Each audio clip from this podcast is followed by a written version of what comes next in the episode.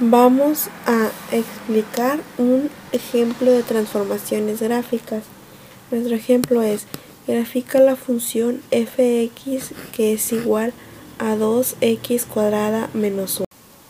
Para resolverlo se traza una pequeña tablita donde se coloca x y y y en los valores de x van los valores menos 3, menos 2, menos 1, 0, 1, 2 y 3 y los valores de y son los que vamos a calcular.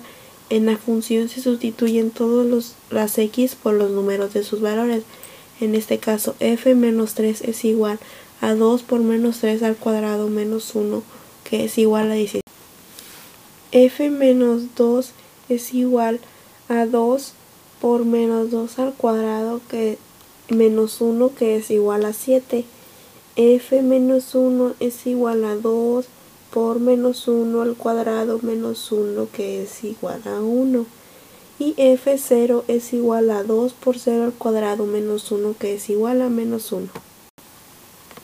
f1 es igual a 2 por 1 al cuadrado menos 1 que es igual a 1. f2 es igual a 2 por 2 al cuadrado menos 1 que es igual a 7 y f3 es igual a 2 por 3 al cuadrado menos 1 que es igual a 17. Todo esto se traza en un plano cartesiano donde los valores de x son horizontales y los valores de y son verticales. Y para graficar se buscan primero los valores de x en el eje horizontal y después los valores de y en el eje vertical.